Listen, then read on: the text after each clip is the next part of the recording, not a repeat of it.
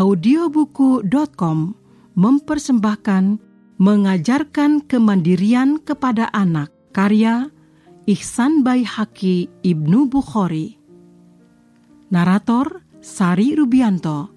Teknik rekaman Irwan Setiawan. Selamat mendengarkan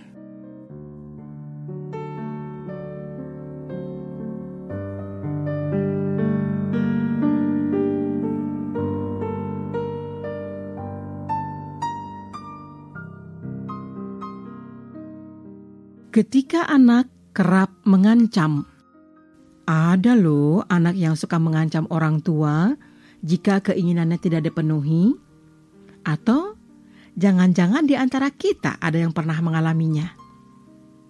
Seorang ibu pernah bercerita bahwa anaknya mengancam, "Aku nggak mau sekolah," karena tidak dibelikan mainan yang diminta.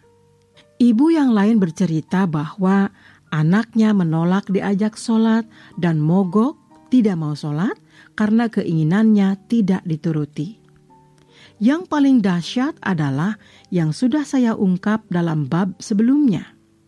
Seorang anak laki-laki kelas 3 SD di daerah Blangpidi menempelkan pisau di lehernya karena tidak dibelikan jajan yang diinginkannya dan seorang anak kelas 5 SD di Bandung naik ke atap rumah dan mengancam akan loncat ke bawah jika tidak dibelikan PlayStation.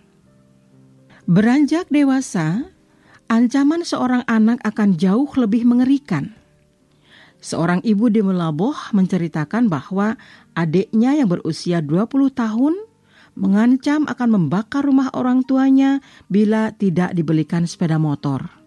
Seorang ibu lain bercerita bahwa keponakannya meminta kepada orang tuanya yang seorang buya di Palembang agar dibelikan kendaraan.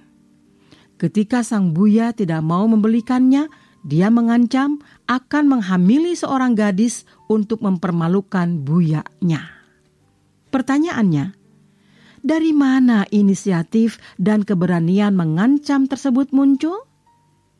Tidak usah terlampau jauh mencari jawabannya sadarilah bahwa tidak lain dan tidak bukan itu semua disebabkan oleh orang tuanya sendiri.